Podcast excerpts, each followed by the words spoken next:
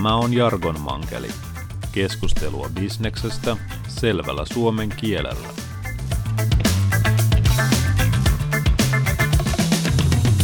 Tervetuloa taas Jargon Mankelin pariin. Tänään selvitetään, mikä on lohkoketju, miten se muuttaa maailmaa ja mitä tästä uudesta maailmasta pitää tietää. Studiossa minä, Ossi Kurkisuonio sekä kirjailijat Antti Innanen, Juha Viitala ja Mikko Eerola.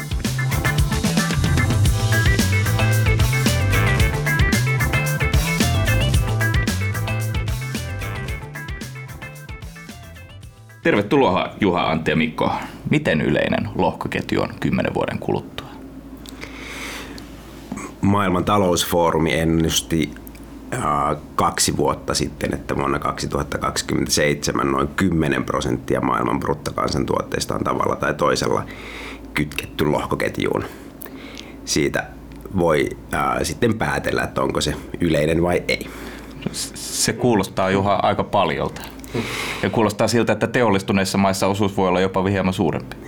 No joo, kyllä äh, sanotaan, että trendi, mikä ton ympärillä on kehittymässä, niin vahvasti viittaa, että se voi olla vielä enemmänkin. Toki meillä on tapana, tapana ää, ajatella asioiden muuttuvan nopeammin kuin ne muuttuu, mutta kymmenen vuotta on kuitenkin nykymaailmassa hmm. melko pitkä aika ja No tämä tuli nyt jo vähän nopeammin, oli kahdeksan vuotta. Mutta tuota, Antti ja Mikko, tiedämme, tiedämmekö me, että, että tota, niin kuin talous on millä tavalla kytketty näihin lohkoketjuihin, jos 10 prosenttia koko maailman BKT on siihen kytketty? No ehkä ensimmäiseksi mä sanoisin tuosta arvioinnista ja siitä, että miten iso juttu tästä voi tulla. Sellaisen, että että ehdittiin jo vähän turhautua niin kuin lohkoketjun mahdollisuuksiin, kun vaikutti, siltä, että lyhyellä aikavälillä mitään ei tapahdu, eikä niitä niin kuin innostavia esimerkkejä tullut riittävästi. Eli se, että tässä niin kuin kuluneen vuoden aikana ei tapahdu jotain vielä, niin ei ehkä tarkoita sitä, että ei pitkällä aikavälillä tästä tapahtuisi. Eli yleensä lyhyen aikavälin toimintaa arvioidaan vähän vääristyneellä tavalla suhteessa niin kuin pitkän aikavälin toimintaan. Mä uskon tuohon niin kuin Mikon, tota, ää, anteeksi, tota, Juhan tota, ää, ennusteeseen myöskin siitä, niin, että vähintään 10 prosenttia niin kuin tällaisen 10, 10 vuoden aikana varmasti tulee tota, ää, olemaan lohkoketju päällä. Juha. Nyt on huono, huono lähdeviite, mutta muistaakseni Nasdaqin, Nasdaqin entinen ää, toimitusjohtaja, joka, joka arvioi, että kymmenen vuoden kuluttua lähes kaikki omaisuuserät on digitalisoitu. Eli enää ei liikutella vanhoja pörssiosakkeita niin kuin ne nykyään liikkuu tai kiinteistöosakkeita tai muuta, vaan ne on kaikki, kaikki digitalisoitu ja ne on jonkinlaisen lohketjurakenteen päälle. No, mutta että ihan oikeasti tällaiselle tavallista tyhmemmälle ihmiselle, niin lohkoketjuhan on niin kuin, siitä tulee ensimmäisenä mieleen Bitcoin, joka on tämmöinen niin kuin, virtuaalivaluutta, joka on tuonut satumaisia rikastumistarinoita, mutta samalla se tunnetaan niin kuin jotenkin tämmöistä niin kuin hämärähommien puolivirallisena valuuttana. Niin mitä kaikkea se nyt on se oikea se lohkoketju? Ylipäätänsä kun puhutaan lohkoketjusta, ja, ja se tietysti termi johtaa meidät valmiiksi harhaan siinä mielessä, että tulee mieleen teknologia. Lohkoketju on teknologiana lähtenyt siitä bitcoinista liikkeelle ja, ja samalla tavalla kuin jos internet lähti alun perin siitä, että mm. eri puolustusvoimien yksiköt ja yliopistot pystyvät olemaan yhteydessä toisiinsa, niin samalla tavalla tässä ollaan tultu aika pitkälle siitä alkuperäisestä ideasta. Kyse on yhtäältä teknologiasta, mutta toisaalta täysin uudesta tavasta tehdä vaihdantaa, organisoituu, ohjelmoida juridiikkaa. Se on, se on laajempi ilmiö kuin ehkä joku niin kuin teknologiatermi antaisi ymmärtää. Mm. No mitä se sitten oikeasti on? Osaako joku vastata? Tämä on sellainen kysymys, jota meidät kysytään aika usein ja tota, meillä on erilaisia, erilaisia vastauksia tähän näin myöskin tota, olemassa. Tämä on mun mielestä vähän samantyyppinen kysymys kuin, että, että mikä on internet ja mihin internettiä käytetään, johon on hyvin erilaisia vastauksia myöskin riippuen siitä, että, että minkälainen tämä niin kuin yleisö on, tai halutaanko teknisempää selitystä vai enemmän yhteiskunnallista selitystä. Mm mutta jos tämmöinen niin kuin internetin peruspiirteistä kuitenkin tiedetään, että se mahdollistaa tiedon jakamisen kaikilla mahdollisilla tavoilla, Kyllä. Niin, niin mikä on se tavallaan se lohkoketju juuri, että mi, mihin sitä voi niin kuin käyttää, mihin sitä voi soveltaa? No joo, toi on ehkä hyvä, hyvä lähtökohta miettiä, että mikä lohkoketju, että internet kehit, äh, tai jos ajatellaan internettiä ja internetin ja TCP protokollana, niin sehän on, on vain datavälitysverkko, jossa tiedetään, että miten, miten tämä kone lähettää toiselle koneelle dataa ja miten ne on verkottunut keskenään. 90-luvun alussa Tim Berners-Leein tiimeinen kehitti HTTP-protokollan ja www-protokollan, josta syntyi tämä nyky, nykyisen mallinen hypermediaverkko, eli informaatioverkko, jota internet on viimeiset 30 vuotta ollut. Eli internet on tällä hetkellä se on informaatioverkko, jossa me välitetään, kopioidaan ja jaetaan informaatiota. Mutta sieltä on puuttunut tämä arvon käsittely, luottamuksen käsittely kerros. Tällä hetkellä kaikki arvo ja kaikki luottamus, mitä internetin informaatiossa tehdään, tapahtuu jonkun kolmannen osapuolen kautta luottokunta, pankki, maistraatti, PayPal, jonkin, jonkinlainen... Mutta eikö se ole tavallaan niin kuin ihan loogista, kun mun rahat kerran on siellä pankissa? Nyt mä menen sinne pankkiin käsittelemään Joo. niitä mun rahoja. Kyllä, kyllä. Mutta tämä sitten tässä tämä, tota, niin, niin, mahdollistaa sen, että ää, lohkoketjuteknologialla me voidaan, voidaan ikään kuin laittaa siihen ää, informaatioverkon päälle tällainen arvoverkko, jolloin me pystytään internetissä natiivisti käsittelemään arvoa ja luottamusta, jolloin me voi lähettää vaikka arvoa tai jotain aidoksi todettua asiaa suoraan vaikka sinulle, mikä ei ollut aikaisemmin internetissä mahdollista paitsi tämän kolman osapuolen avustuksella. Se on kuten sanoit, niin me täällä varsinkin länsimaissa, niin me tykätään meidän kolmansista luottamuksen tarjoajista, mutta ne, ää, niillä on aika kovat byrokratiakustannukset ja kovat, ne nostaa niin kuin transaktiokustannuksia. Jos me pystytään päästään tilanteeseen, jossa me voidaan hoitaa tällaisia asioita suoraan kahden, kahden välisesti ja koneellisesti, me pystytään ää, luomaan lohkoketjuteknologialla ohjelmoimaan rahaa, ohjelmoimaan sopimuksia ja ohjelmoimaan erilaisia omaisuuseriä. Ja tällaisia niin kuin, ominaisuuksia internet ei edes niiden kolmansien osapuolten avulla koskaan mm. pystynyt tarjoamaan. Se on just niin kuin Juhan sanoi, että kun me katsotaan suomalaisesta näkökulmasta, niin, niin täällähän pankit toimii hyvin. Meillä on ollut verkkopankit pitkään ja, ja sinänsä niin kuin tämmöinen transaktointi on hyvin helppoa. Mutta sitten jos katsoo vaikka asunto-osakkeiden kauppaa Suomessa, niin vielä tänäkin päivänä, jos ostat asunnon, niin, niin siihen liittyy siihen ostamisen prosessiin tämmöinen juhlallinen hetki, jolloin kokoonnutaan tämmöisen pergamentin ääreen, mihin on kirjattu kaikki sen osakkeen omistaneet ihmiset siitä hetkestä, kun se asunto on aikanaan rakennettu. Mm. Ja sitten tulee hyvä on... Instagram-materiaali ja mä oon nähnyt paljon. ja, ja tämä, tämä Instagrammattava hetki on, on poistumassa sen takia, että me ollaan vihdoin saatu digitaalinen äh, rekisteri, jossa asunto-osakkeet jatkossa on ja joiden vaihdanta tulee jatkossa tapahtumaan lohkoketjun päällä. No nyt jos me mennään kehittyviin maihin, niin on paljon tilanteita ja paljon, paljon ensinnäkin ihmisiä, joille ei välttämättä ole tämmöistä luotettavaa pankkitarjoajaa, joille joku PayPalin transaktiokustannus saattaa olla liian kova tai joka ylipäätänsä hoitaa arkensa taloutta esimerkiksi prepaid-minuuteilla, jotka on ihan kuranttia valuuttaa tietyissä maissa. Tämmöisiin tilanteisiin tämä on aivan mullistava juttu. Ja sitten toinen on yritysten välinen ulkomaankauppa mikä riippuu todella vahvasti kolmansista osapuolista, mihin, riippuu, mihin liittyy todella paljon kustannuksia ja erilaista tämmöistä niin kuin byrokraattista raskautta. Mitä tarkoitat? Näillä kolmansilla osapuolilla ja miten heidät voitaisiin siivota tästä ketjusta pois? No jos ajatellaan, että, että mulla on yritys, vaikka, vaikka niin kuin, niin kuin pien, pienyritys Suomessa, joka valmistaa vaikka tohveleita mm. ja ilmoittautuu toinen yritys vaikkapa Vietnamista, joka haluaisi ostaa näitä tohveleita.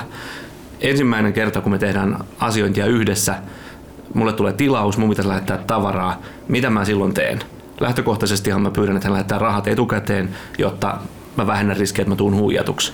No mitä se vietnamilainen ajattelee siellä, kun se lähettää Suomeen rahaa etukäteen? Se miettii, että onko tämä tohvelikauppias legitti vai tulenko mä huijatuksi. Mm. Ja tähän liittyy sitten, sitten erilaisia instansseja, joista, joista sitten voi kysellä, että no onko mulla joku keino verifioida, että tämä vietnamilainen tohvelimyyjä on, on oikeasti olemassa ja näin. Tämän takia yksi ensimmäisiä globaaleja lohkoketjusovelluksia on ollut pankkien yhteinen WeTrade-niminen konsortio, jossa Suomestakin muun muassa Nordea on mukana, mikä tähtää nimenomaan tämän asian fasilitoimiseen. Lohkoketjun avulla sä voit kytkeä nämä kaksi asiaa toisiinsa. Transaktio tapahtuu sitten, kun tavarat on, on astunut vaikkapa laivaan ja rahat on siirtynyt escrow-tilaan, jossa ne pysyy, kunnes toinen osapuoli on vastaanottanut. Tämmöinen niin vuokravakuustili, josta Tietyllä tavalla. Vuokravakuushan on, on ihan briljantti esimerkki Kyllä. siinä mielessä. Kyllä. Tällä hetkellä me maksetaan Kyllä maksetaan vuokravakuus pankkitilille, jossa pankki pitää siitä meille huolta, kunnes sitten jonain päivänä se voidaan vapauttaa. Tällaisia niin kuin kolmansia osapuolia luottamuksen varmistavia, varmistavia tahoja, niin niitä kun alkaa niin kuin näkemään ensimmäisen kerran, niin niitä rupeaa näkemään niin kuin kaikkialla myös. Mutta siis te, te olette nyt mantranomaisesti tässä hokenut tätä luottamusta, niin Kyllä. millä tavalla tämä niin kuin oikeasti liittyy luottamukseen tämä, tämä tota, lohkoketju? No mulla on, tota, kun oli niitä esimerkkejä tavallaan tota, pyydettiin, eli mikä olisi sellainen mahdollisimman niin kuin yksinkertainen, mm. yksinkertainen niin kuin esimerkki tuosta noin, niin Suomessahan on ollut käytössä tällainen instrumentti kuin päiväpulkka aikaisemmin peltotöissä, mm. joka on tällainen tota, kaksiosainen puukapula. Tää, mä tiedän, että tämä esimerkki lähtee nyt vähän niin kuin kau- kaukaa, mutta tota, si- sillä tällä kaksosaisella puukapulalla varmistettiin entisaikaa, että hommat oli hoidettu pellolla. Se, tähän kaksosaiseen puukapulaan vedettiin viiva ja sitten se rikottiin tämä puukapula ja molemmille jäi tällainen niin kuin kuitti. Mm. Itse, niin kuin molemmille osapuolille siitä. Niin jos ne puukapulat sitten sopi yhteen ja se viiva jatkui siinä, niin, niin silloin pystyttiin varmistamaan, että hommat oli hoidettu siellä pellolla, eli kumpikaan ei pystynyt niin kuin rikkomaan tätä luottamusta. Eli jonkinlaisia tällaisia niin kuin luottamuksen varmistavia innovaatioita on yritetty aina tehdä, ettei tarvittaisi jotain kolmatta osapuolta niin kuin sanomaan siinä, että hommat on tehty, että mä näin, että sä olit siellä pellolla ja että, että mä voin tota, varmistaa, että sä oot saanut niin kuin sen sun palkkasi. Mutta tämä tarkoittaa, tarkoittaa sitten oikeasti käytännössä sitä, että vaikka te puhutte luottamuksesta, Kyllä. niin tämä on vähän kuitenkin tämmöinen niin kuin luottamus, hyvä kontrolli parempi, että kun nimet on paperissa, niin sitten on niin kuin hyvä. Että onko tämä tämmöinen niin kuin joku allekirjoitusmekanismi nyt No ei oikeastaan, koska tämä on todella sellainen niin kuin innovaatio, joka voi korvata sitten sen kolmannen osapuolen siinä, niin että, että allekirjoituksiin, verifiointiin, kaikkeen tällaiseen liittyy usein se kolmas taho sitten, joka lyö jonkun leima johonkin paperiin tai joka yleensä tekee kitkaa siihen yhteiskuntaan. Ja tätä kitkaa on niin kuin todella paljon yhteiskunnassa ja kukaan ei sitä näe paremmin kuin juristit tätä kol- kolmatta niin, osapuolta itse, tavallaan niin, tässä. Antti, olet itse taustasta juristi ja, ja tota, jos pitää miettiä nopeasti joku kolmas osapuoli, joka tulee sopimuksen vahvistamaan, niin se on ennen kaikkea juristi. Kyllä. Eikö sun pitäisi niinku oikeasti nyt tässä henkeä ja vereen vastustaa tätä koko hommaa? Tämähän vie sulta ei, leivän. Ei, mä yritän just niin kuin olla tämän puolella, koska tämä tulee viemään osan myöskin niin kuin yhteis- yhteiskunnan niin kuin niistä, niistä tota, luottamuksen varmistavista tota, töistä, niin mä yritän varmistaa, että mä oon niin kuin oikealla puolella tässä. Mihin me voidaan sitten tulevaisuudessa käyttää tätä? Tätä, niin kuin, että jos ajattelee niin kuin minua tavallisena niin kuin kuluttajana ja kansalaisena, niin käytäks mä johonkin? Juha. Tämä on niin hyvä, hyvä kysymys ja mä, mun oma, oma ennuste on se, että lohkoketjua ei loppukäyttäjän toimesta tulla käyttämään sellainen, että, mä, että nyt mä käytän lohkoketjua, vaan se on vähän sama, mä käytän internettiä. Mm. Lohkoketju on, tai lohkoketjuteknologia on tapa ää, internetin tuottaa erilaisia palveluita vähän uudella tavalla, joka jää helposti sitten ehkä niin kuin loppukäyttäjälle ja sille niin kuin palvelun mm, käyttäjälle näkymättömäksi. Mikko. Tämä palaa siihen, mitä tuossa alussa keskusteltiin, että eh, koska tästä ilmiöstä on puhuttu teknologia-otsikolla, niin, niin silloin liikaa kiinnitetään huomio siihen, että tiedänkö minä käyttäväni tätä teknologiaa. Mm.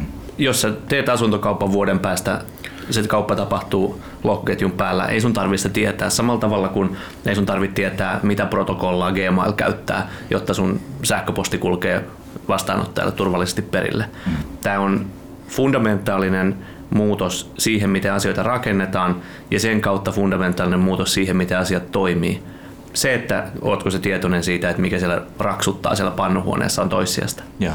Mutta onko tämä nyt kuitenkin niin, että tämä on niin iso tavallaan systeeminä, että meidän ei kannata laittaa sitä ihan nappikauppaan. Et käytännössä niin tämä on vain suurten pääomaerien siirtelyyn, niin kuin vaikka asunto-osakkeiden. Perinteisesti johtuen siitä, että kun on kyse uudesta, uudesta teknologisesta innovaatiosta, niin uudet teknologiat on aina ollessaan uusia vielä vähän epäkypsiä. Bitcoin on hyvä esimerkki tästä erittäin energiasyöppö, ei oikeasti sovellu päivittäisiin pikkumaksamisiin tästä syystä, mutta teknologiat kehittyy. Meillä on nyt jo olemassa lohkoketjuteknologioita on useita erilaisia. On olemassa sellaisia, jotka soveltuu pienempiin transaktioihin. Todennäköisesti tulee olemaan niin, että valtaosa esimerkiksi maksutapahtumista jollakin tavalla käy lohkoketjussa. Sä et sitä huomaa sen enempää, kun sä et huomaa, jos sä pivolla lähetät tänä päivänä rahaa, niin et sä tiedä, mi- miten se siellä pivossa kulkee. Tulee, tulee todennäköisesti olemaan erittäin yleinen protokolla. Juha. Ää, Tällä hetkellä lohkoketju on eniten käytössä niin kuin pankkien välisessä arvonsiirrossa, jolloin voidaan, voidaan sieltä ottaa tavallaan hiljaista signaalia, että se on tulossa kaikkea arvonsiirtoa. Ja kun sanoit tuossa, että soveltuuko se vain niin tässä isojen omaisuuserien siirtämiseen, niin ehkä vielä paremmin soveltuu todella pienten. Et, et se, se, missä se tulee, tulee muutosta, on se, että jos, kun me saadaan näitä yksittäisiä transaktiokustannuksia lähelle nollaa, niin me voidaan vaikka tämän podi, podcastin kuuntelijoille että me voitaisiin pyytää tällaista muutaman sentin ää, rahallista mm. korvausta tästä. Näin. Et, et, ensimmäistä kertaa me saadaan niin todella pienet mikromaksut mahdollisen, mahdollisiksi. Ja tarkoittaako tämä sitä, että esimerkiksi jos tuttava etsii tuota, tietyn tyyppisiä pinnatuoleja internetin tuota, osta myy palstoilta, niin, niin, niin tuota, oikeasti sinne sit voisi tulla jopa varmistava lohkoketjumekanismi varmistamaan sen kaupan kymmenen vuoden sisällä. Kiertotaloudesta on paljon puhuttu, että se on yksi sellaisia, mi- mihin lohkoketju soveltuisi äärimmäisen ää, hyvin, koska siellä, siellä helposti kaksi tahoa, jotka ei välttämättä luota toisiinsa, tekevät, tekevät kauppaa. Ja tässä tapauksessa, kun se, me tehtäisiin jostakin vaikka käytetystä ää, lumilapiosta kauppaa, niin mä en halua hirveän iso summaa maksaa siitä niin kuin jollekin kolmannella puolella, vaan silloin mä voisin mm. saada suoraan sen kaiken, mitä, mitä mä tota, niin, niin itse, itse siitä saan, niin jäisi jäis mulle, mulle ja mä voin myydä sen jollekin taholle, ketä mä en välttämättä edes tunne. Joo, Mikko ole. Yksi hyvä käytännön esimerkki tämmöisistä automaattisista mikromaksuista on Suomessakin aina välillä pinnalle nousseet tietullit.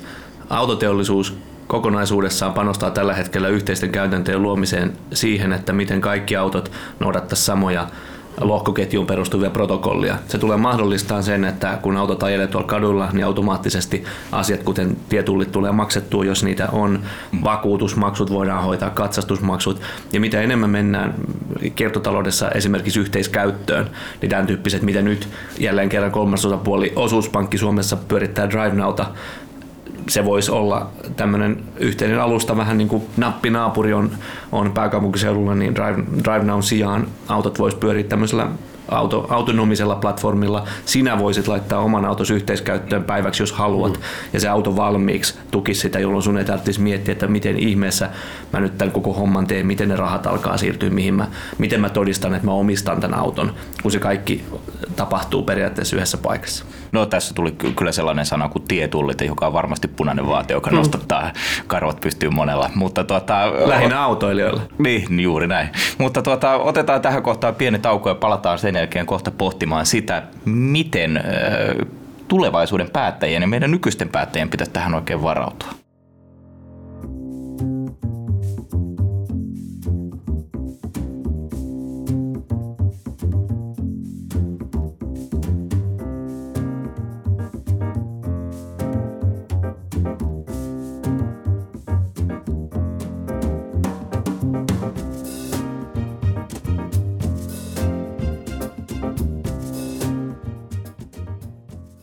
No niin, tervetuloa takaisin. Studiossa siis Antti Innanen, Juha Viitala ja Mikko Eerola.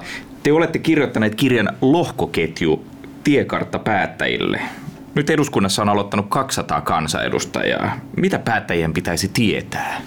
Mun mielestä päättäjien ensimmäiseksi pitää kuunnella kyllä tämä podcasti ainakin niin kuin heti ensimmäisenä päivänä. Siinä on tota, en- ensimmäiset kotiläksyt. Ja sitten kun on sen tehnyt ja lukenut tämän kirjan, niin seuraavaksi itse asiassa ihan hyvä, hyvä, mitä voi tehdä, on perehtyä siihen, että miten yleisesti muissa EU-maissa lohkoketjuja pyritään reguloimaan, koska kun on kyse uudesta ilmiöstä, niin regulaatio väistämättä aina tulee vähän, vähän jäljessä. Se, sen takia, että, että teknologia kehittyy nopeammin kuin yhteiskunta. Ja sitten toisaalta pitää varmistaa, että ei reguloida asioita väärin. Meillä Suomessa meinas vähän käydä niin, täällä verottajan linjaus poisti hetkellisesti mahdollisuuden tehdä avoimiin lohkoketjuihin perustuvaa liiketoimintaa. Korkein hallinto-oikeus sitten oikaisi tämän muutama viikko sitten ja nyt taas voidaan hengittää vapaammin. Tämä liittyy mediassa ehkä enemmän tästä vero, veromiljoonista mm. siitä kulmasta tarkasteltuun ilmiön, missä, missä lohkoketjujen Eli käytännössä virtuaalivaluutalla tehtyjä voittoja, niistä ei voinut vähentää tappioita. Nyt voi, mikä tietysti tarkoittaa sitä, että, että voi, mahdollisesti joku on tehnyt vielä enemmän rahaa niillä. Mutta se liittyy fundamentaalisesti siihen, että virtuaalivaluutta on tähän asti käsitelty lähinnä niin kuin spekulatiivisina asioina, eli, eli asioita, joilla, joilla treidataan ja joilla, joita tavallaan niin kuin kerätään ja säilytetään niiden itsensä vuoksi. Mutta jos niillä niiden avulla halutaan tehdä oikeasti erilaista liiketoimintaa, kuten mahdollistaa vaikka mikromaksaminen, josta mm. puhuttiin, mm. niin silloin niitä pitää reguloida eri tavalla. Ja, ja siinä meidän uudella eduskunnalla on erittäin iso rooli, että katsotaan vaikka Saksasta mallia, katsotaan Luxemburgista mallia, että mitä siellä tällä hetkellä tapahtuu. No mitä siellä tapahtuu? Mitä, mitä siellä tapahtuu sellaista, mitä meidänkin kansanedustajien pitäisi tietää? Ylipäätään hyvä, hyvä uutinen ehkä, ehkä on se, että EU-tasolla ollaan otettu tosi vahva mm, positio lohkoketjuihin ja siellä ollaan, ollaan laatimassa paljon nyt yhteisiä, yhteisiä sääntöjä, yhteisiä näkökulmia työryhmiä siinä, niin kuin, että saataisiin tavallaan Eurooppaa yhtenä rintamana kehittämään tosi tärkeitä teknologiaa, jossa Kiina ja Jenkit on päässyt aikamoiseen etulyöntiasemaan jo, jo tähän mennessä. Äh, ehkä Suomen, Suomen, Suomessa voitaisiin tosiaan katsoa, katsoa, niin kuin Mikko sanoi, niin, niin Saksan ja Ranskan, Ranskan mallia, jossa, jossa lähdetään jo siitä, että äh, ymmärretään näiden erilaisten lohkoketjujen päällä olevien omaisuuserien niin kuin, äh, eroavaisuuksia. Eli me ei voida käsitellä kaikkea ikään kuin maksuvälineenä, vaan jotkut, jotkut on niistä ikään kuin hyödykkeitä, vähän niin kuin prepaid mobiili, mobiilikortti tai ää, joku voi olla just tällaisen niin kuin valuutan kaltainen, että sitä käytetään maksamiseen. Joku voi olla enemmän niin kuin arvopaperityyppinen, mm. joka osoittaa jonkun asian niin kuin omistusta. Ja jos näitä kaikkia, kaikkia käsitellään ikään kuin rah, rahan kaltaisena maksuvälineenä, niin se vaikeuttaa tosi paljon. No mit, miten hyvin esimerkiksi meillä nyt sit, kun nostettiin nyt tämä veropuolikin esimerkiksi esiin, niin miten hyvin meillä verottaja on tästä tietoinen? Voidaanko me kytkeä esimerkiksi meidän alvijärjestelmä tähän päälle? Että hei, että maksoit, että tästä muuten maksetaan arvonlisävero 24 prosenttia, kiitos. No, verottajan kyllä voisi vois lähettää pienet kiitokset sinne, että kyllä ne on niin kuin kunnostautuneet tässä, tässä ja on, on niin kuin hyvin, hyvin kartalla ja siellä on, siellä on tosi, tosi paljon fiksuja ihmisiä, jotka tutkailee asioita. Toki maailma näyttäytyy varmasti siellä, siellä aina hieman kompleksimpana kuin, kuin me täältä, täältä sitten niin kuin voidaan, voidaan asiasta viisastella, mutta, mutta mm. kyllä siellä on, siellä on paljon, paljon niin kuin hyvää, hyvää kehitystä ja valitettavasti suomalainen niin käytäntö on se, että yleensä nämä niin kuin haetaan vähän ennakkotapaustyyppisesti sitten sieltä korkeamman oikeuden kautta, jolloin ne niin kuin prosessit kestää. Hmm. Niin ehkä mä sanoisin sellaisen jutun niin kuin näille päättäjille, että, että kyseessä on kuitenkin uusi teknologia, joka on katsottu muissa maissa erittäin niin kuin potentiaaliseksi ja joka mahdollistaa monia uudenlaisia juttuja, niin siitä pitää olla kiinnostunut siitä pitää ottaa selvää ja siitä pitää olla kiinnostunut, että millaisia niin kuin sovelluksia sillä voi olla. Koska Suomi tällaisena niin kuin, no, kuitenkin verrattain pienenä maana pystyy liikkumaan nopeasti tällaisissa uusissa alueissa halutessaan. Pystyy, viranomaiset myöskin pystyy tekemään yhteistoimintaa ja ole joustavia halutessaan tällaisissa tota, asioissa ja sitä tarvittaisiin tässä näin niin, että, että Suomi voisi olla uusissa teknologioissa jonkinlainen kärkimaa myöskin. Nyt musta tuntuu, että me ollaan pikkusen jääty ehkä jälkijunaa tämän kanssa ja jokainen viranomainen niin kuin käsittelee tätä asiaa omasta näkökulmastaan, verottaa käsittelee omasta näkökulmastaan, ää, FIVA, finanssivalvonta käsittelee niin kuin omasta näkökulmastaan. Sellaista niin kuin kokeiluhalukkuutta, ehkä yhteistyöhalukkuutta ei niin paljon ole kuin mitä tässä pitäisi olla. Nythän on Suomessa tekoäly nostettu ihan kansallisella tasolla merkittävään valokeilaan ja, ja puhutaan, että Suomella, Suomella pitää olla tekoälyn hyödyntämiseen paras strategia, jotta, jotta me voidaan olla niin kuin huippuvaltio sen hyödyntämisessä. Se, mitä ei ehkä vielä täysin ymmärretä ja mikä olisi erityisesti lainsäätäjien ja, ja muiden päättäjien hyvä ymmärtää on se, että lohkoketjuteknologia tulee olemaan tekoälyn mahdollistamisalusta. Tosi moni niistä lupauksista, mitä me odotetaan tekoälyn meille, meille tuovan, mahdollistuu, kun meillä on tämä arvon internetiksi kutsuttu kerros olemassa. Ja jos Suomelta puuttuu siihen kansallinen ohjelma tai strategia, niin silloin on turha odottaa, että niitä hyötyjä täysmittaisesti saadaan esimerkiksi tekoälystä. No, tässä lähti terveiset jo hallitusmuodostaja Antti Rinteelle. Täällä on studiossa selkeästi kolme lohkoketjun lobbaajaa, mutta tota, Mikko, oikeastaan tässä nyt vielä niin kuin jäi mieleen tämän regulaatiokin, eli sääntelyn puolesta sekin, että kun tänne marssit kahvikuppi kädessäsi tänne studioon, niin, niin toit esimerkin, että, tuota, että tämmöistä niin kuin mikroomistamisesta oikein niin kuin erittäin mikrotasolla. Eli me voidaan omistaa niin kuin erilaisia kappaleita jostakin, siis niin kuin pieniä osia jostakin. Miten meidän esimerkiksi meidän osakeyhtiölaki pystyy tämmöiseen paukkumaan? Tai venymään? No ehkä tuossa ähm, joukkorahoituksessa on hivenen samoja muotoja kuin tässä tota, mikromaksamisessa, mutta kyllä se on to, ihan totta, että, että varmasti regulaatio tämä vaatii myöskin muutoksia. Jos ajattelee sitä perinteistä omistamisen muotoa, niin äh, vaikka osa, osakkeita jakamalla tota, on niin osakeyhtiö tietyltä sitä omistusta sitten tota, jakaa. Tässä on hyvin erilainen, erilainen systeemi tässä niin lohkoketjuajatuksessa. Jos mietitään mietitään näitä, näitä mahdollisuuksia, niin se voi tosiaan olla sitä, että joku omistaa yhden prosentin jostain asunnosta tai omistaa jostain musiikkikappaleesta pienen siivun ja saa siitä rojaltia tai omistaa vaikka tästä podcastista pienen osan. Elikkä, eli tämä niin lohkoketjuteknologia mahdollistaa arvon hajauttamisen tosi pikkusiin osiin ja mahdollistaa myöskin rahoituksen hankkimisen tai sijoittamisen ihan niin kuin tosi tota, eri tavalla kuin mitä aikaisemmin ollaan mielletty. Ja se, missä lainsäädännön täytyy tulla, tulla perässä, on tietysti se, että kuinka tarkkaan me halutaan seurata ja tietää tämmöisiä fraktionaalisia ää, omistuksia, kuinka tärkeää meille on tietää, vaikka jonkun musiikkikappaleen tai podcastin omistuksen hajautuminen verrattuna sitten esimerkiksi asunto-osakkeen. Kyllä. No nyt kun lähetettiin terveiset poliittisille päättäjille, niin lähetetään vielä terveiset yritysten päättäjille. Mikko. Tämän kirjan kirjoittamisprosessin aikana tuli yksi asia aika, aika selkeästi esille ja kun me haastateltiin yrityspäättäjiä niin Suomessa kuin Keski-Euroopassakin, niin siinä, siinä oli aikamoinen ero, millä tavalla päättäjät suhtautuu tähän ilmiöön. Hollannissa, Saksassa ollaan tosi kiinnostuneita siitä, että mitä uutta liiketoimintaa tämä mahdollistaa ja miten, miten, siihen, miten siihen pääsee parhaiten mukaan itse kokeilemalla tai tekemällä. Suomessa tosi moni päättäjä sanoi, että heillä ei ole riittävää ymmärrystä, jotta he vois esimerkiksi tulla haastatelluksi tähän kirjaan tai että heillä, heillä ei vielä ole selkeää näkökantaa, että miten heidän yritykselleen tämä on merkittävä tulevaisuudessa. Ja, ja toi oli huolestuttava löydös sen takia, että toi kertoo suoraan siitä tietysti, että mikä on yritysten kyky lähivuosina hyödyntää tämmöistä fundamentaalista ilmiötä, että jos ei vielä ole selkeää ymmärrystä tai suunnitelmaa, niin se tarkoittaa, että ei lähiaikoina myöskään ihan mitään, mitään tulla tekemään.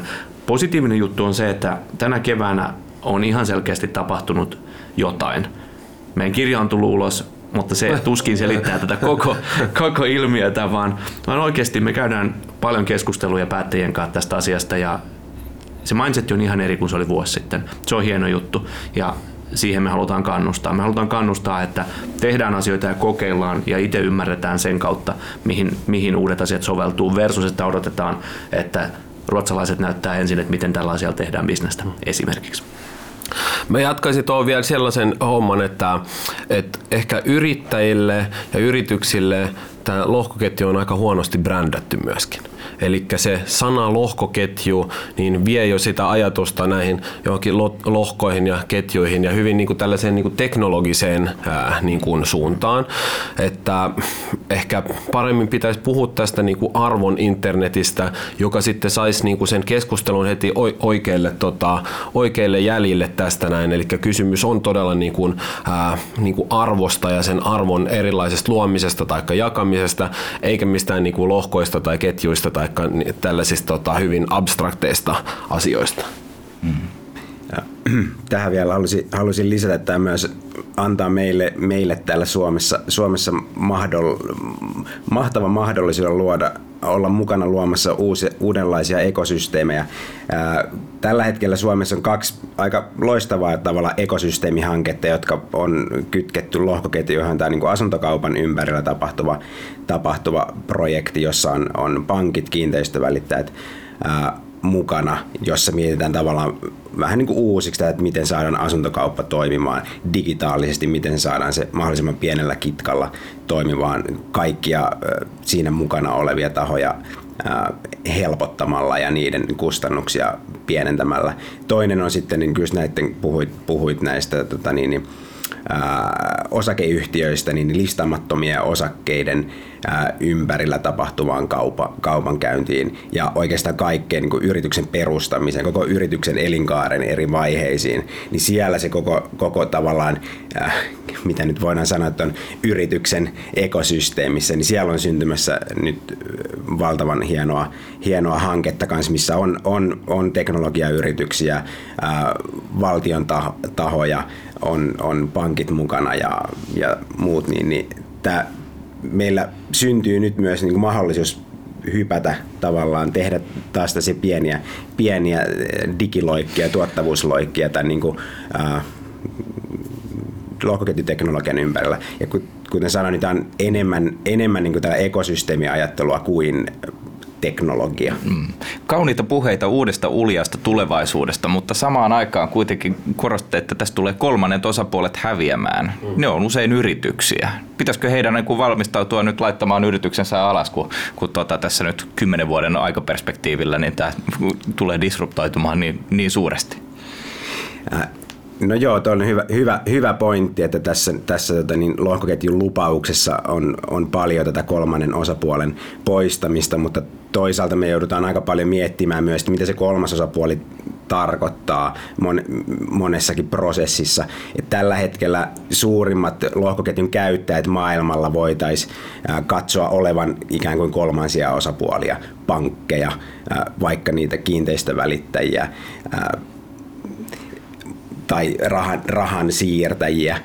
Ne on, ne on ensinnäkin on joutunut ikään kuin miettimään omaa positiota uudestaan tässä, että kun, kun tulevaisuudessa nähdään, että heidän asema saattaisi olla uhattu, niin ne, ne näkee, että tämä on myös hyvä tapa heille lähteä mukaan tähän ja, ja tällä hetkellä kuitenkin se suurin äh, tavallaan kehitys lohkoketjuissa tapahtuu bisnesten välisissä transaktioissa. Poistetaan kitkaa, sieltä parannetaan automaatiota, parannetaan läpinäkyvyyttä ja pidetään kuitenkin ne samat pelurit mukana, mukana siinä samoissa, niissä bisnesprosesseissa, mitkä tähänkin asti.